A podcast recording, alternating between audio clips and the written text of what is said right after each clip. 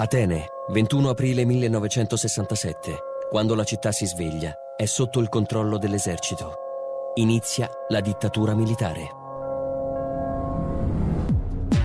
All'inizio degli anni 60, la Grecia è saldamente in mano alla destra, al governo dalle elezioni del 1946. Sconfitta nel 1949 una sanguinosa guerriglia portata avanti da formazioni comuniste, i governi di destra guidano il paese con metodi autoritari forti dell'appoggio della famiglia reale. Protagonista di questi anni è Konstantinos Karamanlis, primo ministro quasi ininterrottamente per otto anni. Ma dopo due decenni di dominio incontrastato della destra, le elezioni del febbraio 1964 segnano una svolta. Il partito di Karamanlis è sconfitto nettamente dai moderati centristi, guidati da Georgios Papandreou, che diventa capo del governo.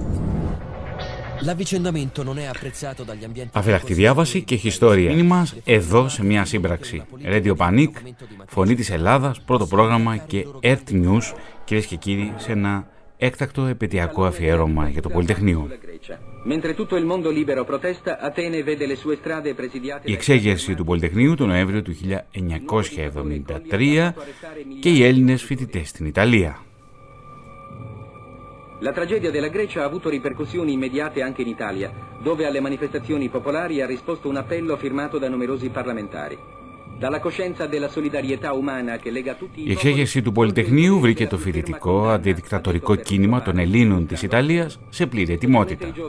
Η πληροφόρηση των φοιτητών ήταν άμεση και καταιγιστική, είτε τηλεφωνικά από Ελλάδα ή μέσω άλλων χωρών, είτε μέσω ραδιοφωνικών σταθμών της Γαλλίας, όπως ο ελληνόφωνος ραδιοφωνικός σταθμός στο Παρίσι ή της Γερμανίας με την ελληνική υπηρεσία της Deutsche Welle. Τρεις Έλληνες φοιτητές που βρέθηκαν στις αρχές της δεκαετίας του 1970 στην Ιταλία ξεδιπλώνουν σήμερα εδώ στον κεντρικό ραδιοθάλαμο του πρώτου προγράμματος τις παράλληλες αφηγήσεις τους, τα προσωπικά τους βιώματα, τα σημαντικότερα στοιχεία του αντιδικτατορικού κινήματος στην Ιταλία, το αποτύπωμα της εξέγερσης του Πολυτεχνείου στα φοιτητικά κινήματα του εξωτερικού αλλά και στο πολιτικό πλαίσιο της εποχής.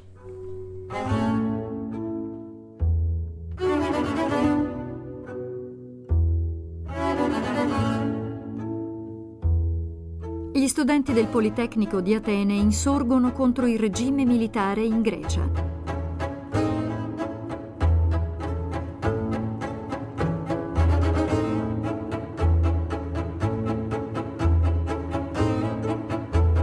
La coraggiosa ribellione al regime dittatoriale è oggi celebrata in Grecia con la festa nazionale.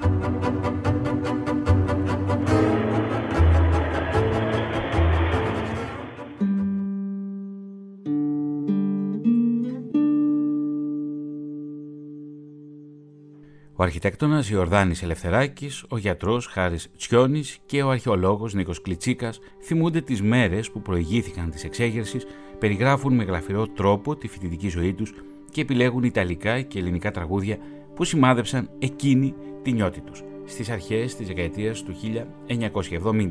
Το πολιτικό πλαίσιο της εποχής αναλύει ο καθηγητής στο Πάντιο Πανεπιστήμιο και συγγραφέας ο Γιάκος Ανδρεάδης που θα τον ακούσουμε προς το τέλος του ραδιοφωνικού ντοκιματέρ. Στην έρευνα, τεκμηρίωση και παρουσίαση του ραδιοφωνικού ντοκιματέρ, ο δημοσιογράφος της ΕΡΤ, Θωμάς Σίδερης. Την εποχή λοιπόν εκείνη που οι τρεις Έλληνες φοιτητές βρίσκονται στην Ιταλία, που εδώ το φοιτητικό κίνημα βράζει και οδηγούμαστε σιγά σιγά από το χειμώνα κιόλας του 1973 σε αυτό που θα κορυφωθεί το Νοέμβριο, εκείνη την εποχή λοιπόν στην Ιταλία η Μίλβα τραγουδά ένα τραγούδι που έχει συνδεθεί με την αντίσταση. Φυσικά είναι το Μπέλα Τσάο και εδώ είναι μια ηχογράφηση από τη Rai Uno, ζωντανή ηχογράφηση της Μίλβα στο πρώτο κανάλι της Ιταλικής δημόσιας τηλεόρασης. Και πριν ξεκινήσουμε να ξεδιπλώνουμε το ραδιοφωνικό ντοκιματέρ, θέλω να πω ένα πολύ μεγάλο ευχαριστώ στον γιατρό και δήμαρχο στο Δήμο της Ηράκλειας Σερών, τον κύριο Γιώργο Κουτσάκη, αλλά και στον δημοσιογράφο Θεόδωρο Ανδρεάδη Σιγκελάκη, ανταποκριτή ελληνικών μέσων ενημέρωσης στην Ιταλία με βάση τη Ρώμη για τη βοήθειά τους στο σημερινό ραδιοφωνικό ντοκιματέρ. Μπέλα Τσάου από τη Μίλβα.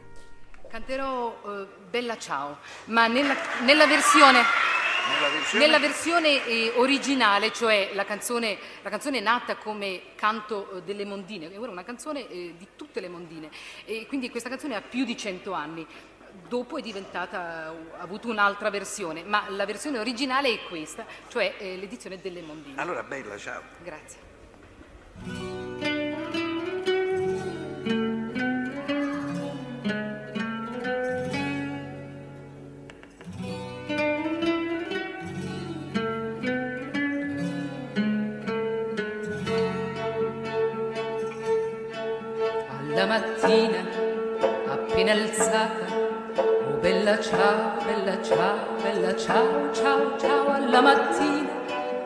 Appena alzata, irisaia mi tocca andare. E fra gli insetti e le zanzare, oh bella ciao, bella ciao, bella ciao, ciao, ciao, e fra gli insetti e le zanzare, duro lavoro mi tocca fare. Il capo in piedi col suo bastone. Oh, bella ciao, bella ciao, bella ciao, ciao, capo in piedi col suo bastone. E noi curve a lavoro, e noi curve a lavoro. Il capo in piedi col suo bastone. Oh bella ciao, bella ciao, bella ciao, ciao, ciao, il capo in piedi col suo bastone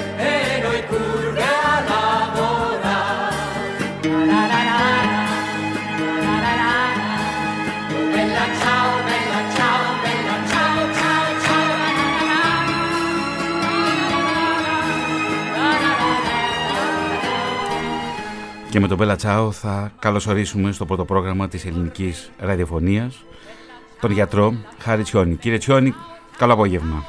Καλό απόγευμα σε εσάς και στους ακροατές σας. Να Σας- είστε γεροί, να είστε καλά. Και εσείς να είστε γερός και σας ευχαριστώ θερμά για την σημερινή συνεισφορά σας στην ιστορική μνήμη. Είναι μια ιδιαίτερη μέρα για σας. Ξέρετε, πριν από πολλά χρόνια, εσείς ένα νέο αγόρι ξεκινούσατε για να πάτε στην Ιταλία στις αρχές δεκαετίας του 1970 και σήμερα αυτή τη σημαδιακή μέρα ένας μπέμπης που είναι μόνον λίγων ωρών, Ωρών. γεννήθηκε στη Θεσσαλονίκη και είναι ο εγγονός σας και σας ευχόμαστε να τον χαίρεστε και γεννήθηκε σε μια ιστορική μέρα.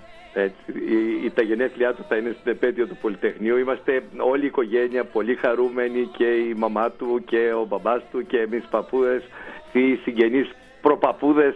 Ε, είναι μια εξαιρετική ξεχωριστή μέρα και με βρίσκεται με μπόλικη χαρά μέσα μου ειλικρινά. Να είστε καλά που μου το θυμήσατε, να είστε καλά. και να είναι επαναστατικός σε όλη του τη ζωή και να μην συμβιβαστεί.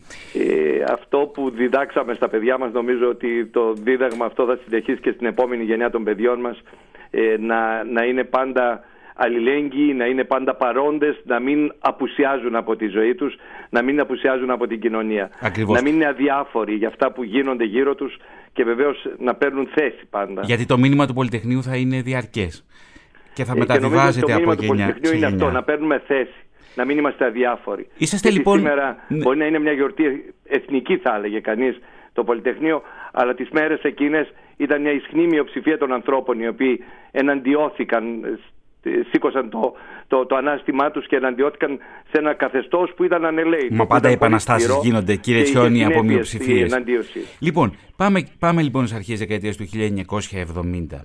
Είσαστε τότε ένας, ένα νέο αγόρι που φεύγει Εγώ από την... έφυγα Ιταλία Ναι. στις 19 Σεπτεμβρίου του 1971. Ηλικίας τότε; Ήμουν 17 χρονών, 17,5. Ναι. ένας πολύ ε, νέος, νεαρός ακόμη. Ένας νέος από μια επαρχία ελληνική, από τα καλά δέντρα Σερών. Ε, Οι συνθήκες ζωής εδώ ήταν πολύ φτωχικές και πολύ δύσκολες. Ναι. Και βεβαίως βρέθηκα σε ένα περιβάλλον εντελώς ε, περίεργο για μένα, μεσαίωνας και αναγέννηση όλα μαζί, τυλιγμένα στα ιστορικά κέντρα των Ιταλικών πόλεων και βρέθηκα στην Πίζα της Ιταλίας. Μια κουκίδα στο χάρτη, αλλά μια πανέμορφη πόλη που μας αγκάλιασε, μας φιλοξένησε και μας έκανε και άντρες συν- συγχρόνως την ίδια περίοδο. Ε, ναι. βέβαια. Την απόφαση για να πάτε στην Ιταλία ποιος την πήρε κύριε Τσιόνι; Ε, Την πήρε ο πατέρας μου. Παραδόξως την πήρε ο πατέρας μου. Υπήρχε ένας συγγενής μου, ξάδερφος, ε, γείτονα στο χωριό. Ε, τότε, ξέρετε, δίναμε στη Θεσσαλονίκη εμείς. Από τις αίρε να πάμε στη Θεσσαλονίκη. Φροντιστήρια δεν κάναμε. Ε, μέναμε σε ένα, σε ένα ε, κοινόβιο, ας το πω έτσι, των κατηχητικών για να μπορέσουμε να βγάλουμε τα έξοδα. Δεν υπήρχε κάτι άλλο. Ένα οικοτροφείο, να το πω μάλλον σωστά. Και εκεί συνυπήρξα με κάποιον ε, συγχωριανό μου, ο οποίος θα έφευγε Ιταλία. Είχε πάρει απόφαση, έδινε για δεύτερη χρονιά. Εγώ έδινα για πρώτη χρονιά, είπα εντάξει, δεν υπάρχει πρόβλημα, θα μείνουμε εδώ και θα, θα παλέψουμε. Ε, ο πατέρας μου λοιπόν γυρνώντας το 15 Αύγουστο στο χωριό, μου λέει: Ξέρεις έτσι και έτσι. Να κάνεις τα χαρτιά σου και στην Αγγλία. Ρε πατέρα, πού να πάω και τι. Τέλος πάντων με πείσανε και έφυγα. Έμεινα έξω από την ιατρική εδώ για ένα μόριο. Τότε ήταν με τα μόρια μετρούσαμε. Και βεβαίως ε, η δυσκολία οικονομική ε, ακολούθησε εκεί, γιατί η ελπίδα ήταν θα πάμε, θα περάσουμε στην Ελλάδα ή αν δεν περάσουμε θα κάνουμε μεταγραφή. Όμως ε, ιστορικά πρέπει να ξέρετε ότι πριν από τη δικτατορία οι Έλληνες στο εξωτερικό ήταν πολύ λίγοι. Ε, αμέσως μετά ε, έχει πολλαπλασιαστεί ε, είμαστε περίπου το 1 τέταρτο των φοιτητών της χώρας ε, φοιτείς στο εξωτερικό. Ήταν εύκολο κύριε Τσιόνι για να φύγει. Ήταν μια πιο ναι. οικονομική χώρα και πιο ναι. κοντινή φιλοξενούσε το μεγαλύτερο μέρος των Ελλήνων φοιτητών. Ναι. Υπήρχε μια μεγάλη και ακόμα και σήμερα συμβαίνει. Είναι, ήταν εύκολο να φύγει κάποιος από την Ελλάδα στα χρόνια της Χούντας, ε, δηλαδή να βγάλει ένα διαβατήριο. Δεν ήταν καθόλου ναι. εύκολο. Ήμασταν πολύ ανυποψίαστοι όμως. Δηλαδή ναι. σκεπτόμενος μετά στο μέλλον το πώς φύγαμε ξεβράκωτη, συγγνώμη για την έκφραση, χωρίς καν τη γλώσσα χωρίς καν το περιβάλλον που θα πάμε. Πού θα πάμε. Ποιος... Βλέπετε σήμερα ε, περνάνε τα παιδιά μας στο πανεπιστήμιο και πάει η οικογένεια να τους φροντίσει, να τους στήσει το σπιτικό κτλ. Της φύγαμε μια βαλίτσα στο χέρι λοιπόν, και ε, πηγαίναμε σε μια πόλη που δεν ξέραμε ούτε τι θα βρούμε ούτε πώς θα τακτοποιηθούμε. Και πόσο μάλλον να συνειδητοποιήσετε και να ενταχθείτε στο αντιδικτατορικό κίνημα και να εμφανίσετε και μια έντονη πολιτικοποίηση στην Ιταλία. Αυτό, αυτό έγινε σιγά σιγά. Φεύγεις από το σπίτι σου, το οποίο είχα ε, καθαρά, ξεκάθαρα δημοκρατικά φρονήματα στο σπίτι. Η οικογένεια μου δεν ήταν αριστερή. Όμως ήταν βαθιά δημοκράτες. Και βεβαίως άκουγα τις κουβέντες ενάντια στη Χούντα. Αλλά αυτό σοκ το πολιτισμικό γίνεται όταν βρίσκεσαι σε μια ξένη χώρα, η οποία είναι μια αστική δημοκρατία, παρακαλώ, και ακούσα από την κρατική τηλεόραση τη ΡΑΗ να κατηγορούν αρχικά, έτσι το νιώθει, τη χώρα σου γιατί λένε για τα κακό κείμενα της Χούντας, την καταπίεση, την τρομοκρατία της φυλακής, τα βασανιστήρια. Ξαφνιάζεις στην αρχή αρνητικά, νιώθεις και άβολα. Αλλά σιγά σιγά συνειδητοποιείς ότι αυτό το ψέμα που έζησε στην ελληνική επαρχία, όπου έξω από τα μεγάλα αστικά κέντρα, κακά τα ψέματα, η αντίσταση δεν υπήρχε. Η πληροφόρηση επίσης ανύπαρκτη εντελώς. Ζούσαμε σε έναν άλλον πλανήτη ουσιαστικά. Αυτό που ζήσαν δηλαδή στην Αθήνα ή στη Θεσσαλονίκη, στις μεγάλες πόλεις, δεν υπήρχε στην, στην επαρχία. Επαρχία στη Χούντα. Είναι μεγάλο και αρχίζει και συνειδητοποιείς ναι. ότι αυτή είναι η αλήθεια και αυτό ήταν το ψέμα που ζούσε εσύ στη χώρα σου. Και βεβαίως αυτό σε ενοχλεί. Και αρχίζεις και κινητοποίηση, ψάχνεις τους ανθρώπους που σκέφτονται ανάλογα με σένα και αρχίζεις σιγά σιγά. Στην αρχή είσαι παρόν σε μια εκδήλωση, μετά συμμετέχεις πιο ενεργά και μετά γίνεσαι και πρωταγωνιστής σιγά σιγά. Γίνονται όλα ομαλά και ήρεμα όμως. Είναι μια αργή διαδικασία. Μέσα Ε, βέβαια, είναι μια αργή διαδικασία. Η διαδικασία της ενσωμάτωσης στο πολιτικό και κοινωνικό καταρχάς πλαίσιο της Ιταλίας. Κύριε Τσιόνι, επειδή δεν μας ακούει κανένας, μιλάμε δυο μας. Ναι. Ερωτευτήκατε στην Ιταλία; Εννοείται. Ερωτευτήκατε, Εννοείται. ερωτευτήκατε Ιταλίδα. Ιταλίδα; Όπως όλοι οι φοιτητές. Ε, Ιταλίδα. Ιταλίδα ήταν. Στον πολιτικό αγώνα, ο οποίος ήταν καθημερινός, σας πληροφορώ, όλοι είχαμε μια φυσιολογική ζωή. Ξέρετε κάτι. Πολύ εύκολα Πολλές φορές η, η, επανάσταση, η επανάσταση πυροδοτείται από τον έρωτα, κύριε Τσιόνι. Οι περισσότεροι, πρέπει να σα πω, οι περισσότεροι από την Ιταλία γυρίσαν παντρεμένοι. Έτσι. Και, και, και ήταν Ιταλίδα, αυτό πείτε μου μόνο. Όχι, όχι, όχι. όχι, όχι ναι. Λοιπόν, να, σας ζήτησα να επιλέξετε ένα τραγούδι που θα θέλατε να ακούσουμε σήμερα. Και ε, επιλέξατε... Ε, την περίοδο, την εκείνη, περίοδο ναι. εκείνη και μάλιστα σας ζήτησα και κάποια ιταλικά τραγούδια αλλά και ένα ελληνικό τραγούδι. Να ακούσουμε το ελληνικό τραγούδι, Βασίλη, είναι το 06 να τα ακούσουμε. Πολύ ευχαρίστως. Για ακούστε το λίγο.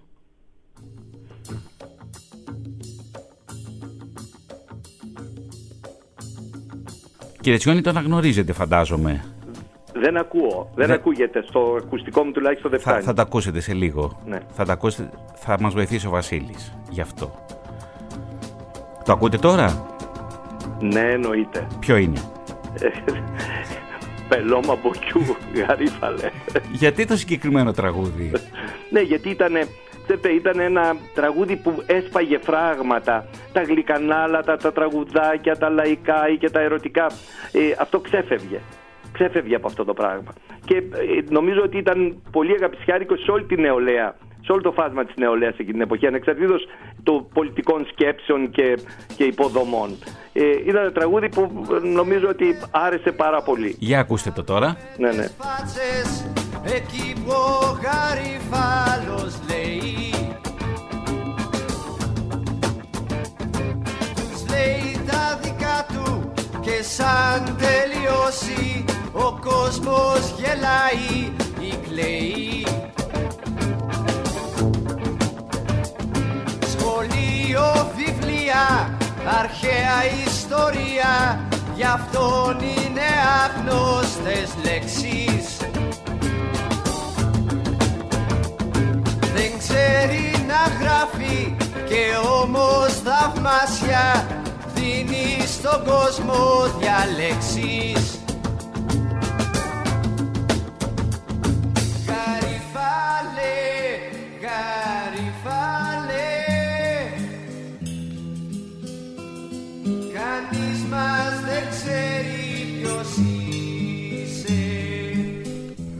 Κύριε Τσιόνι, λοιπόν, Και ήσασταν. μάλιστα δεν το Ναι. τραγουδάει ο Βλάζης Μπονάτσος αυτό εδώ.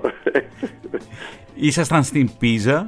Ήμουνα πώς, στην Πίζα. Και πώς, και πώς αρχίζει να χτίζεται σιγά σιγά πώς, και πώς εσείς ενσωματώνεστε στο αντιδικτατορικό φοιτητικό κίνημα; Ε, έπαιζαν ρόλο σημαντικό οι παρέες. Μμμ. Ε, πας εκεί γνωρίζεις κάποιους Έλληνες και βεβαίως τα χνότα σου, η χημεία έχει να κάνει με αυτό που λέω ότι κουβαλάς ήδη από το σπίτι σου κάποια πράγματα. Και αρχίζει και μπλέκεις. Μπλέκεις με την καλή έννοια του όρου. Δηλαδή αρχίζει κάνεις παρέα με κάποιους ανθρώπους. Ακούς ότι ξέρεις θα κάνουμε αυτό, θα κάνουμε εκείνο. Στην αρχή είσαι λίγο φοβισμένος, λίγο συγκρατημένος. Μαθαίνεις για κάποιους που έχουν κοπεί τα διαβατήριά τους, δεν μπορούν να πάνε στην Ελλάδα. Τους βλέπεις και λι- με λίγο δέος. Και βεβαίως αρχίζουμε, λέει, ξέρετε, έχουμε μια εκδήλωση στην, στο Πανεπιστήμιο, θα στήσουμε ένα τραπεζάκι. Δεν χρειάζεται εσύ που τώρα ε, ξέρεις, ακόμη έχεις το διαβατήριό σου, πηγαίνεις σε Ελλάδα να φανείς μπροστά. Όμως εμφανίζεσαι, είσαι εκεί στην παρέα, στον περίγυρο. Προκηρύξεις όμως θα μοιράσει ο παλιός, αυτός που είναι ήδη κομμένο το διαβατήριο. Και σιγά σιγά ήσουν και στο τραπεζάκι, άρχισε να μοιράζει διαβατη... τις προκηρύξεις και βεβαίως ήρθε και η ώρα που σκόψα και το διαβατήριο. Γιατί είχα και αυτή τη συνέπεια. Ναι. Και αυτό, αυτό σας κόστησε αρκετά, σας Ε, κόστησε στις δεν- σπουδές δεν- σας; Ναι. Έγινε την τελευταία χρονιά, έγινε το 1974. Γιατί ουσιαστικά αυτό που ήταν ένα μεγάλο σπρώξιμα για όλους μας ήταν το Πολυτεχνείο. Εκείνες τι μέρες δεν κοιμόμασταν. Ήμασταν σε μια συνεχή κινητοποίηση. Γράφαμε εφημερίδες τείχου, τα λεγόμενα τα τζεμπάου. Κύριε Τσιόνι, πότε το ακούσατε, γράφαμε πότε ακούσατε για την προκηρύξεις, εξέγερση; Συνελεύσεις συνεχώς. Ένα τριήμερο πραγματικά αναβρασμού. Επαφή με οργανώσεις Ιταλικές, Δημοκρατικές, Προοδευτικές, Αριστερές, των επίσημων κομμάτων, την εξοκοινοβουλευτική αριστερά κτλ. Και βεβαίως το Πανεπιστήμιο, όλη την ημέρα. Συνελεύσεις απίστευτες. Στι μεγάλες πόλεις υπήρχαν συνελεύσεις που είχαν 2.000 κόσμο. Και Πώς- βεβαίως δεν ήταν μόνο φοιτητές, αλλά υπήρχε μια συμπαράσταση υπόψη στην Ιταλία τεράστια. Το ζούσαμε όπου υπήρχε πανηγύρι σε κάποιο χωριό και πηγαίναμε και στείναμε ένα τραπεζάκι από, από μια οποιαδήποτε αντιστασιακή οργάνωση. Αυτόματα υπήρχε γύρω μας κόσμος που ερχόταν, μας χαμογελούσε, μας μιλούσε, μας έσφυγε τα χέρια και βεβαίως έβαζε και τον οβολό του ακόμη για να μπορούμε να έχουμε έντυπα, να μπορούμε να τυπώνουμε πράγματα. Κύριε Τσιόνι, πώς ακούσατε για το Πολυτεχνείο, πείτε μου λίγο, πώς το θυμάστε, πώς ακούσατε Ε, για την Η ΡΑΗ εξέγερση; καταρχάς είχε, είχε ρεπορτάζ ατελείωτα, πάρα πολλά. Ναι, Πάρα ναι. πολλά. Ε, και βεβαίως βλέπαμε τις εικόνες, σφίχτηκε η ψυχή μας α- αρχικά. Ε, η- είχαμε μια πολύ καλή πληροφόρηση και βεβαίως ακούγαμε όλοι το ράδιο του Παρισιού, ακούγαμε το Welle, ακούγαμε BBC, είχαμε δηλαδή και από ραδιόφωνα του εξωτερικού βεβαίως και προσπαθούσαμε να καταλάβουμε και από τις ειδήσει του ελληνικού ραδιοφώνου που υπόψη τότε δεν υπήρχαν FM, στα βραχαία ακούγαμε τη- το δεύτερο, το, το, την Ιενέδο ουσιαστικά ότι υπήρχε τότε Ναι. και βεβαίως ε, προσπαθούσαμε να παραλληλήσουμε αυτά που ακούγαμε, να φανταστούμε και βεβαίως τις εικόνες που βλέπαμε από την Ιταλία. Σοκαριστικές ήταν. Ναι. Σας το λέω και, ειλικρινά. βο- και βοήθησαν πολύ και οι ελληνόφωνοι σταθμοί του εξωτερικού πολύ, και πάρα μιλώ πολύ, για την πάρα Deutsche πολύ. Welle. Έπαιξαν, Υπήρχε, έπαιξαν τρομερό ρόλο. Ναι. Μας, νιώ- μας έκαναν να νιώθουμε πραγματικά ότι ήμασταν μια κοινωνία ενωμένη έξω. Ακριβώς.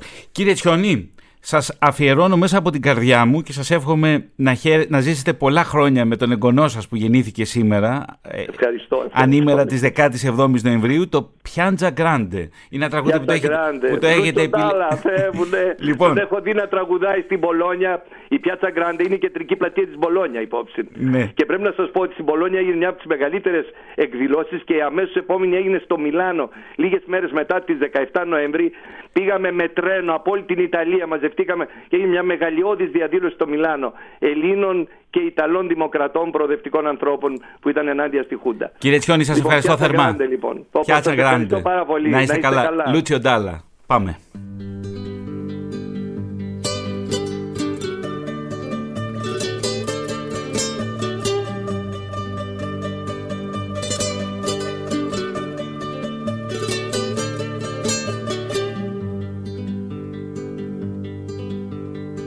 Santi che pagano il mio pranzo non ce n'è sulle panchine in piazza grande.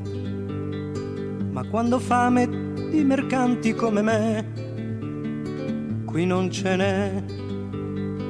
Dormo sull'erba, ho molti amici intorno a me, gli innamorati in piazza grande, dei loro guai, dei loro amori tutto so, sbagliati e no a modo mio, avrei bisogno di carezze anch'io,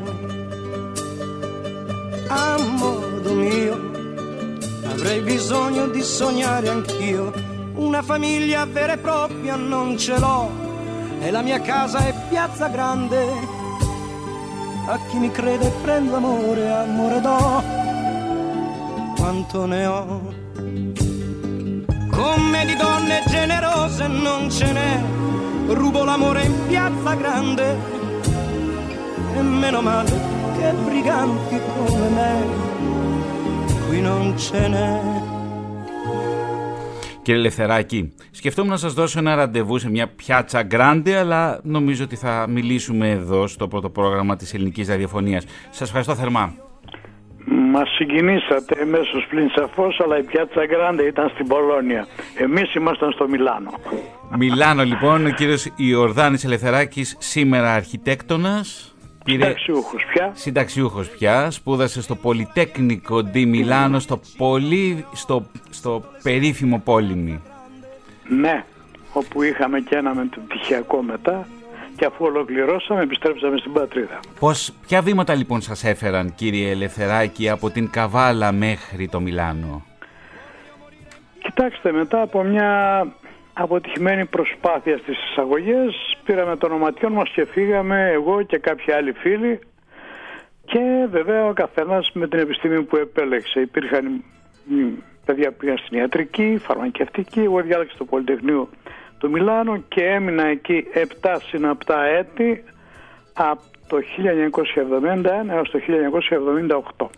Σε τι ηλικία πήγατε τότε; Ε, πήγα γύρω στα 20.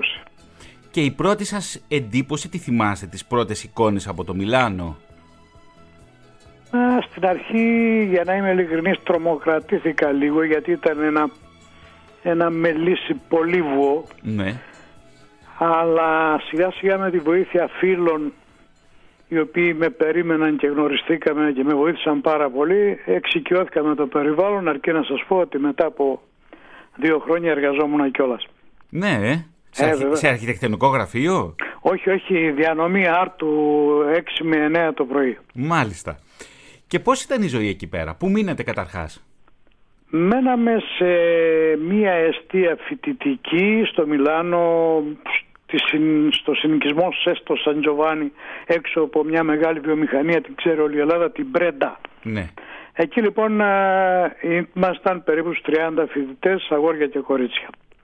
Και μετά αφού ήρθαν άλλοι δικαιούχοι φύγαμε, νοικιάσαμε διαμερίσματα στην πόλη μέσα είχαμε χειραφετηθεί πλέον πλήρως. Το φοιτητικό κίνημα εκείνη την εποχή στο Μιλάνο πώς ήταν; Στη δικτακτορία ή αμέσως μετά; Στη δικτατορία. Μιλώ... Στη δικτατορία ναι. είχε, υπήρχε ένας σύλλογος φοιτητών. Ναι. Ήταν γύρω στα 30 με 40 άτομα. Οι περισσότεροι με κομμένα τα διαβατήρια από το καθεστώς. Και βέβαια... Εγκλωβισμένοι στην πραγματικότητα εκεί. Ε, ναι, γιατί όταν σου κόβαν το διαβατήριο μετά δεν είχες η Τράπεζα Ελλάδος έπαιρνε μήνυμα να μην στείλει και στην άλλαγμα στον σπουδαστή. Ναι.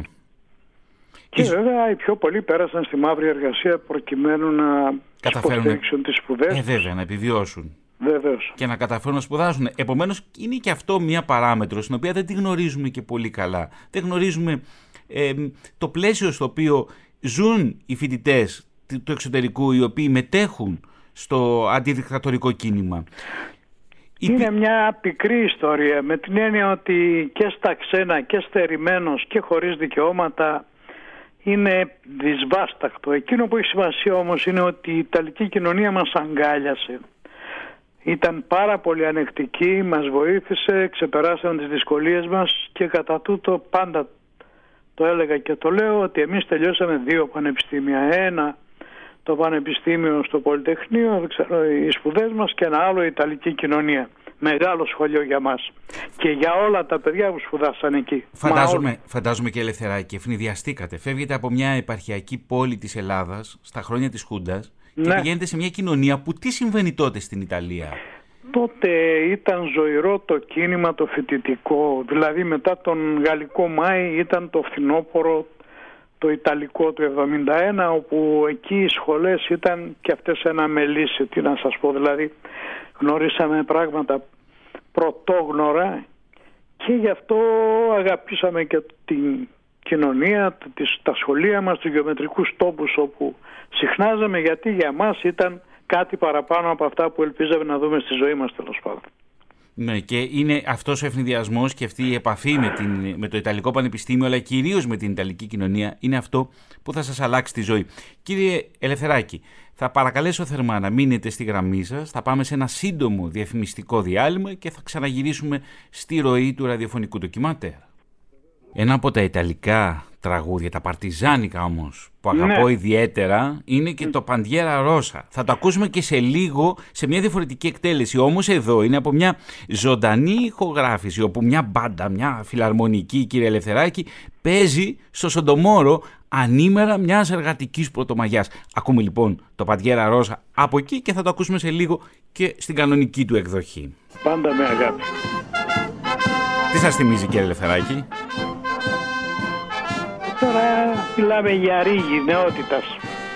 Αχ, αυτή η νεότητα. Ε, εμπειρίες, ε, πολλούς άλλους ε, συμφοιτητές, ε, γνωριμίες με νέα πράγματα τα οποία ειλικρά μας συγκλώνησαν αλλά μετά από δύο-τρία χρόνια γίναμε ένα πράγμα με την Ιταλική κοινωνία, ενσωματωθήκαμε γιατί σε όλες τις εκφάνσεις συμμετείχαμε και στην εργασία και στο μόχθο και στη διασκέδαση και στον αγώνα και στη διεκδικήσεις και σε όλα αυτά. Και το, και το Πολυτεχνείο, η εξέγερση του Πολυτεχνείου πώς φτάνει ως εσάς στο Μιλάνο; Εμείς τότε ήμασταν στο, στη φοιτητική λέσχη, στη αιστεία που σας είπα.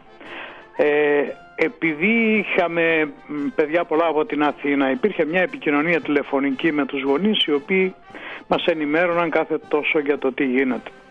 Και μάλιστα με ένα βράδυ συγκεντρωθήκαμε στο δωμάτιο ενός συμφοιτητή μας και υπήρξε τρόπος να ακούσουμε εκείνη την παθιασμένη φωνή του, του Δημήτρη του Παπαχρίστου σε ανοιχτή ακρόαση. Ήμασταν πέντε φοιτητές σε ένα δωμάτιο, τότε υπήρξε μια καινοτομία στα στην τηλεφωνία ένα μηχάνημα όπως ένα τάμπλετ σήμερα το οποίο αν το τοποθετούσε κανείς κάτω από συσκευή τηλεφώνου και άνοιγε το ακουστικό είχε ανοιχτή ακρόαση και άκουγε μέσα στο δωμάτιο τι του λέγανε από την Αθήνα Ήταν συγκλονιστικό.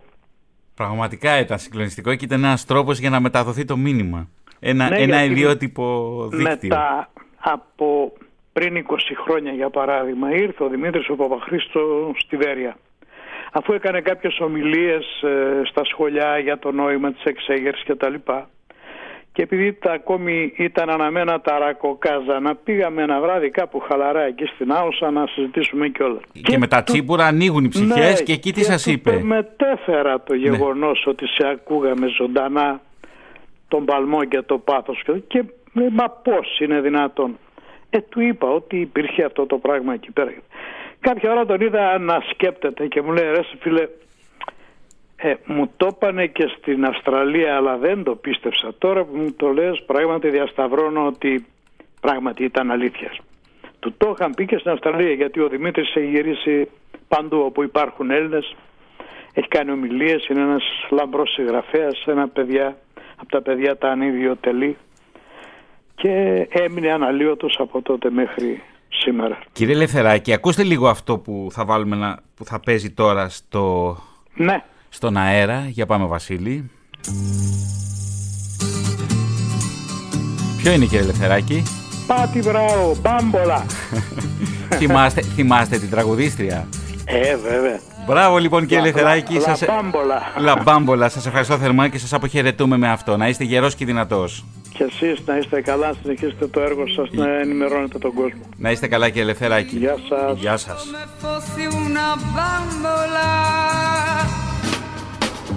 Non ti accorgi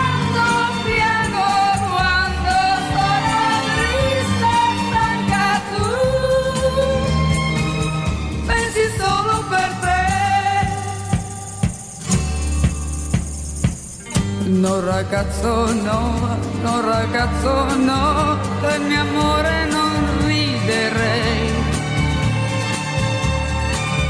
Non ci gioco più quando giochi tu, sai far male da piangere.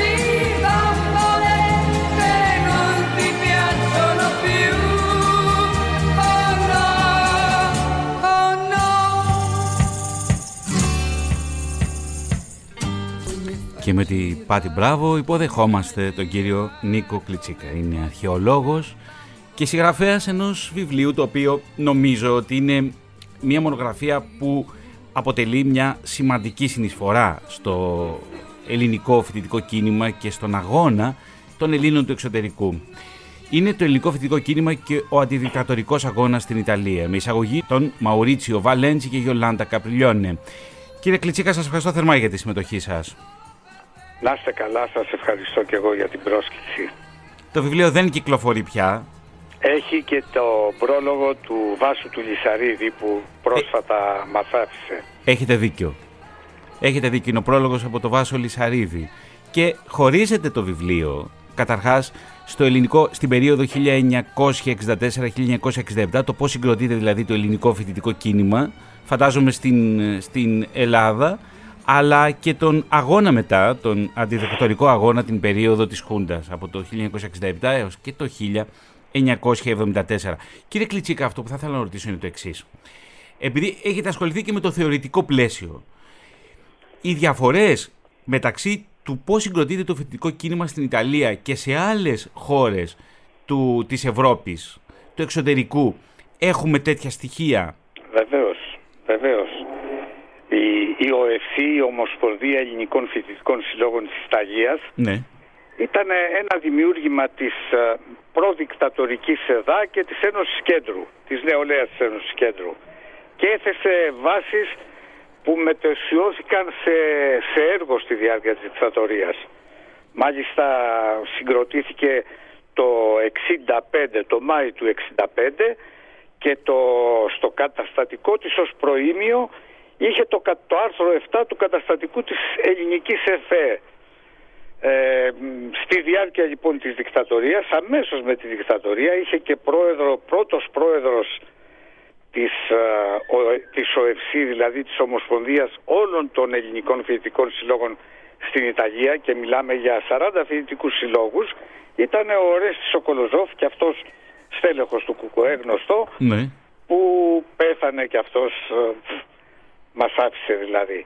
Αυτή λοιπόν η, η ΟΕΦΣΥ που συγκροτούσε και οργάνωνε τη δράση όλων των ελληνικών φοιτητικών συλλόγων ε, είχε μέσα τις πολιτικές δυνάμεις, οι κύριες πολιτικές δυνάμεις ήταν ε, το ΠΑΚ, το ΚΚΕ, το ΚΚΕ εσωτερικού τότε και οι δυνάμεις του ΑΜΕ, δηλαδή του ΚΚΕ Μιλάμδα, λεγόταν αντιδικτατορικό μέτωπο Ελλήνων εξωτερικού, ήταν οι κύριες δυνάμεις και είχαν και μια ενωτική δράση σε όλη τη διάρκεια της δικτατορίας, πέρα από τις ιδεολογικές πολιτικές διαφορές που η έντασή τους και η αντιπαράθεση ξεκίνησε μετά τη δικτατορία στην Ελλάδα αλλά και στο, στην Ιταλία.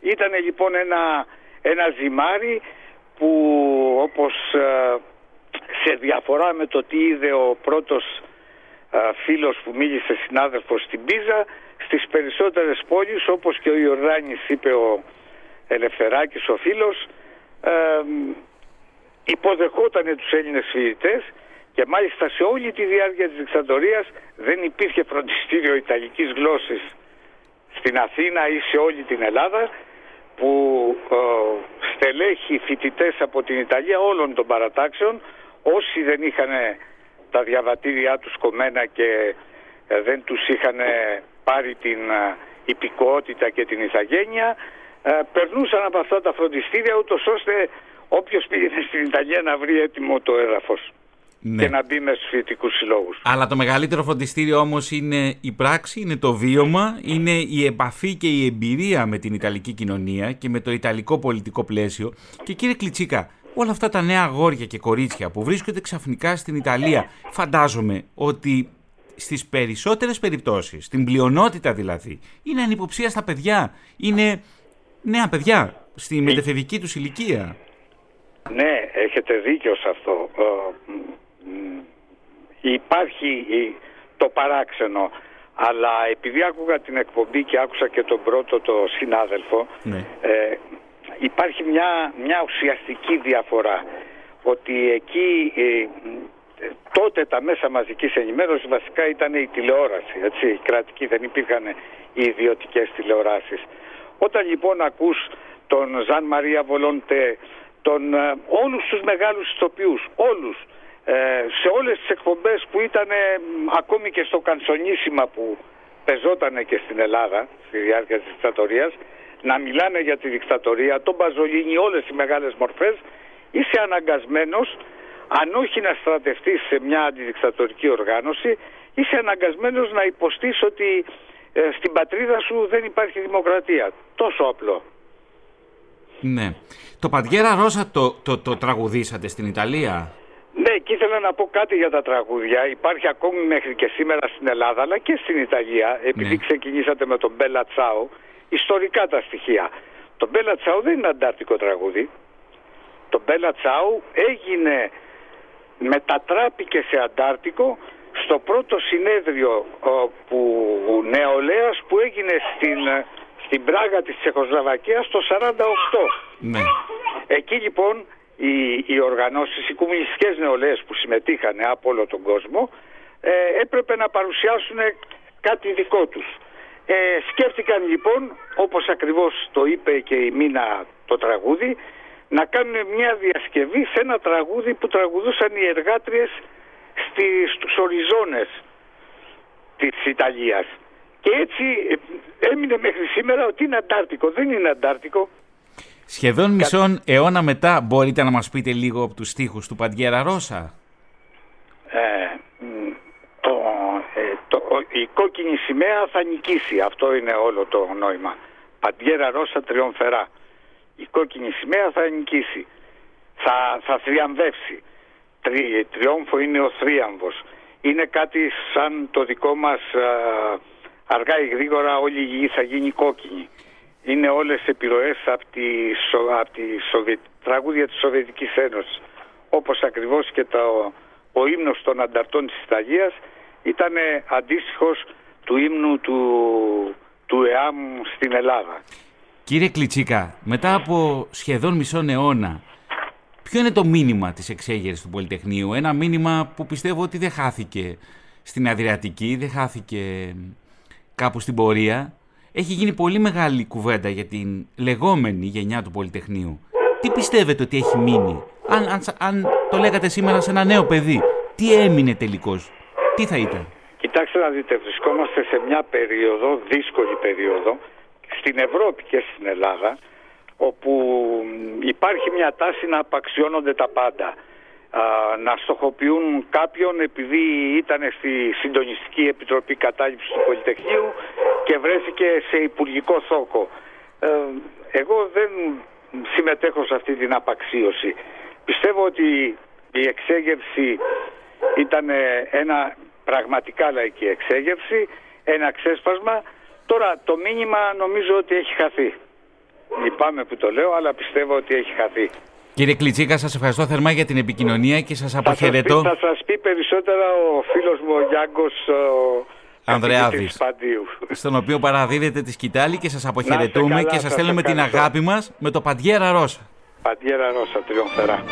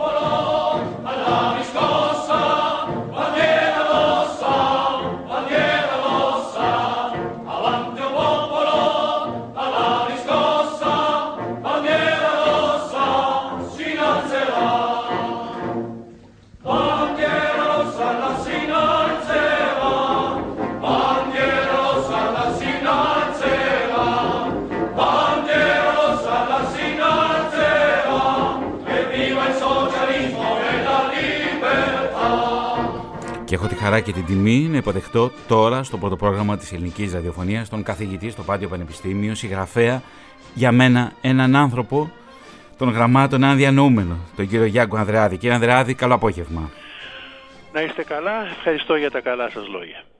Πείτε μου λοιπόν. Κύριε Ανδρεάδη, ποιο ήταν το πολιτικό πλαίσιο που συμβαίνουν ενώ οι Έλληνες φοιτητές βρίσκονται στην Ιταλία, αναπτύσσεται το αντιδιδακτορικό φοιτητικό κίνημα.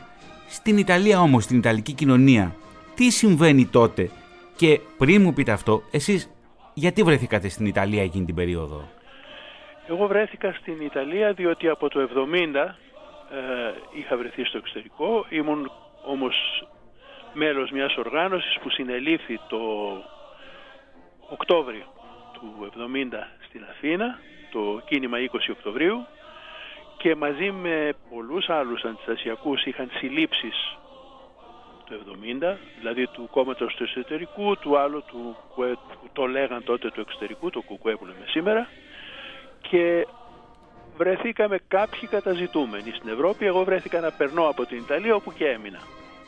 Και εκεί τα πράγματα πώς είναι, πώς είναι η κατάσταση. Πώς είναι τα πράγματα; Είναι μια ωραία ερώτηση και θα σας πω πολύ τηλεγραφικά γιατί είναι μια μεγάλη συζήτηση. Ίσως κάποτε την ξανακάνουμε. Κοιτάξτε.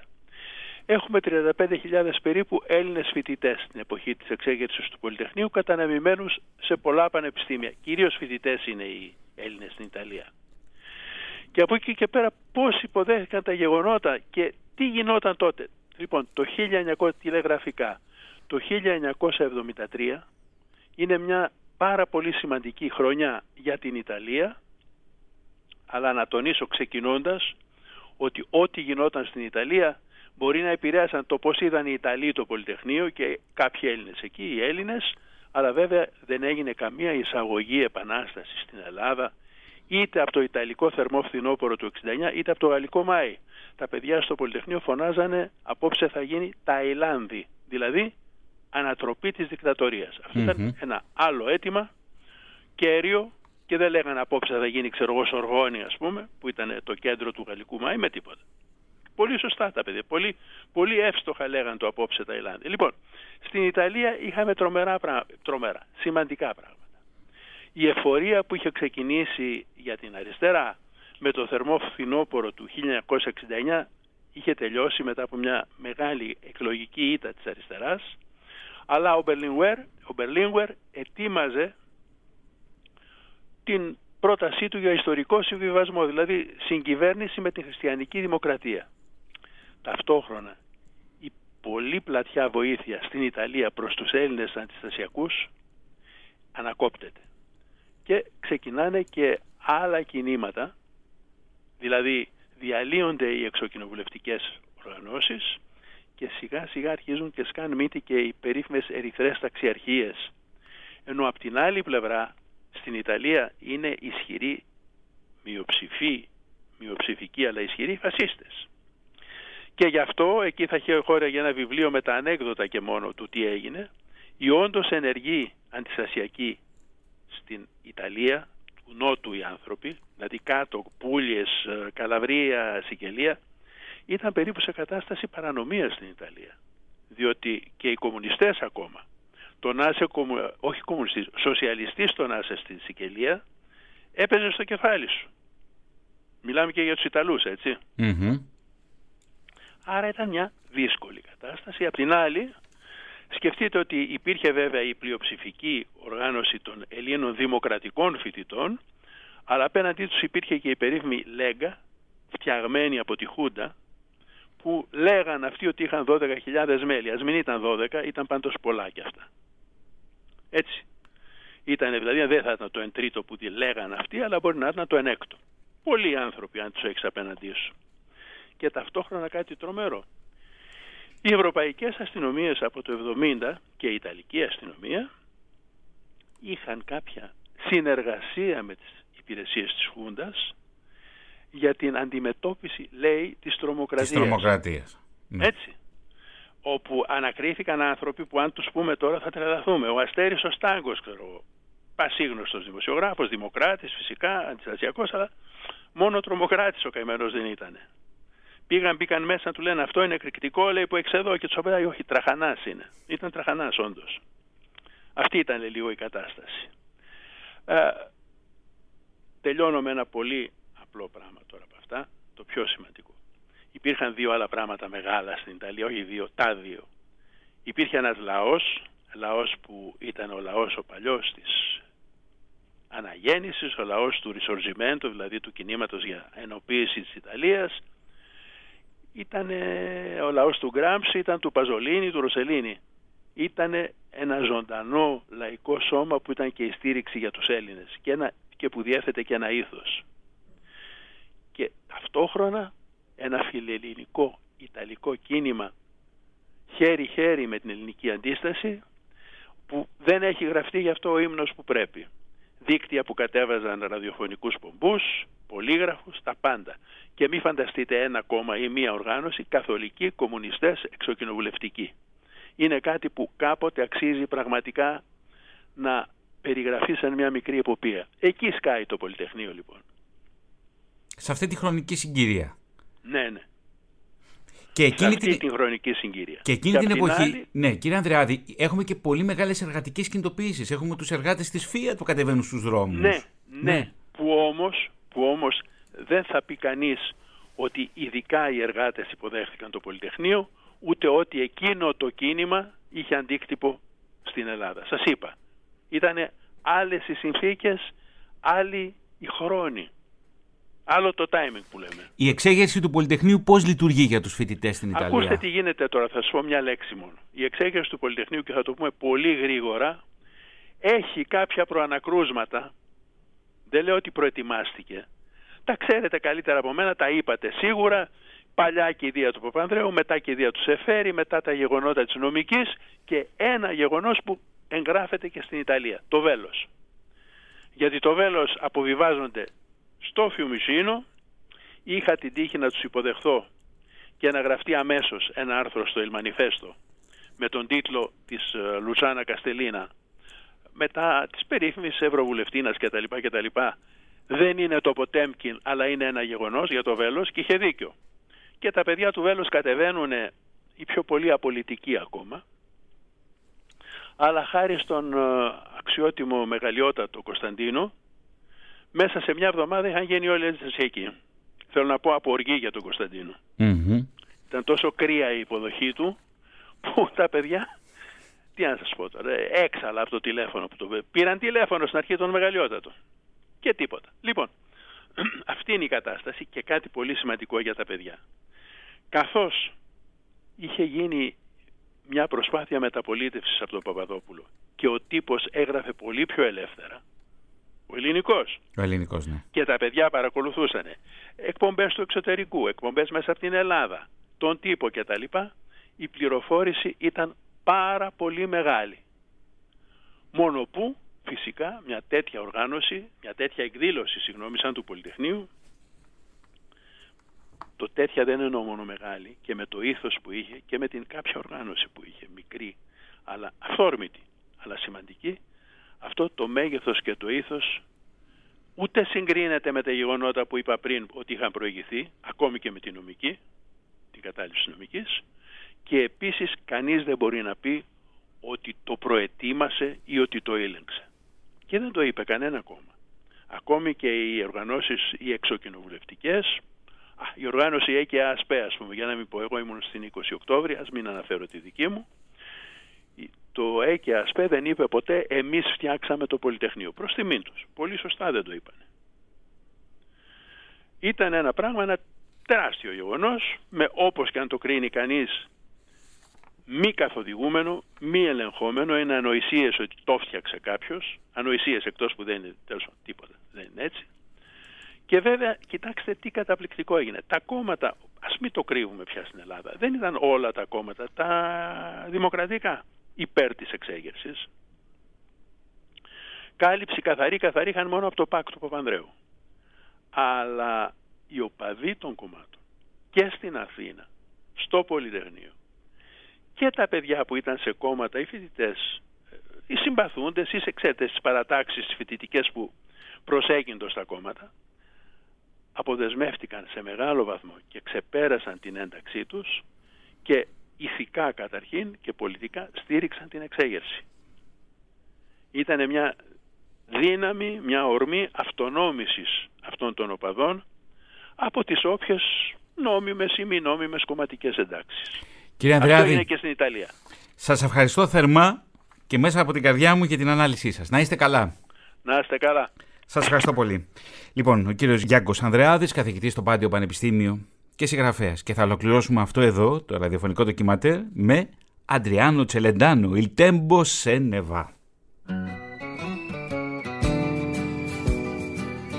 Η Μαρία Κόντου στην οργάνωση παραγωγής, η Μαρία Σφυρόερα στη δημοσιογραφική ροή, ο Βασίλης Νικολόπουλος στην τελική ρύθμιση του ήχου. Ήταν μια συμπαραγωγή, μια ραδιοφωνική σύμπραξη του Radio Panic, της Φωνής της Ελλάδας, του πρώτου προγράμματος και του ERT News. Ήταν το Historia Μήνυμα και η αφύλακτη διάβαση εδώ, σε αυτό το ραδιοφωνικό ντοκιματέρ για το ελληνικό φοιτητικό κίνημα στην Ιταλία στα χρόνια του Πολυτεχνείου. Κυρίες και κύριοι, καλό απόγευμα.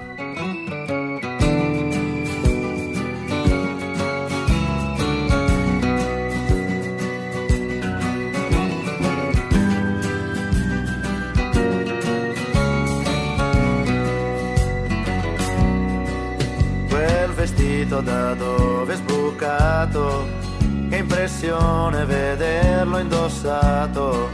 Se ti vede tua madre lo sai, questa sera finiamo nei guai. È strano ma sei proprio tu, 14 anni o un po' di più, la tua Barbie da un po' che non l'hai e il tuo passo da donna ormai. Al telefono è sempre un segreto, quante cose in un filo di fiato e vorrei domandarti chi è, ma lo so che vergogna di me. La porta chiusa male tu, lo specchio, il trucco, il seno in su e tra poco la sera uscirai, per le sere non dormirò mai. E tanto tempo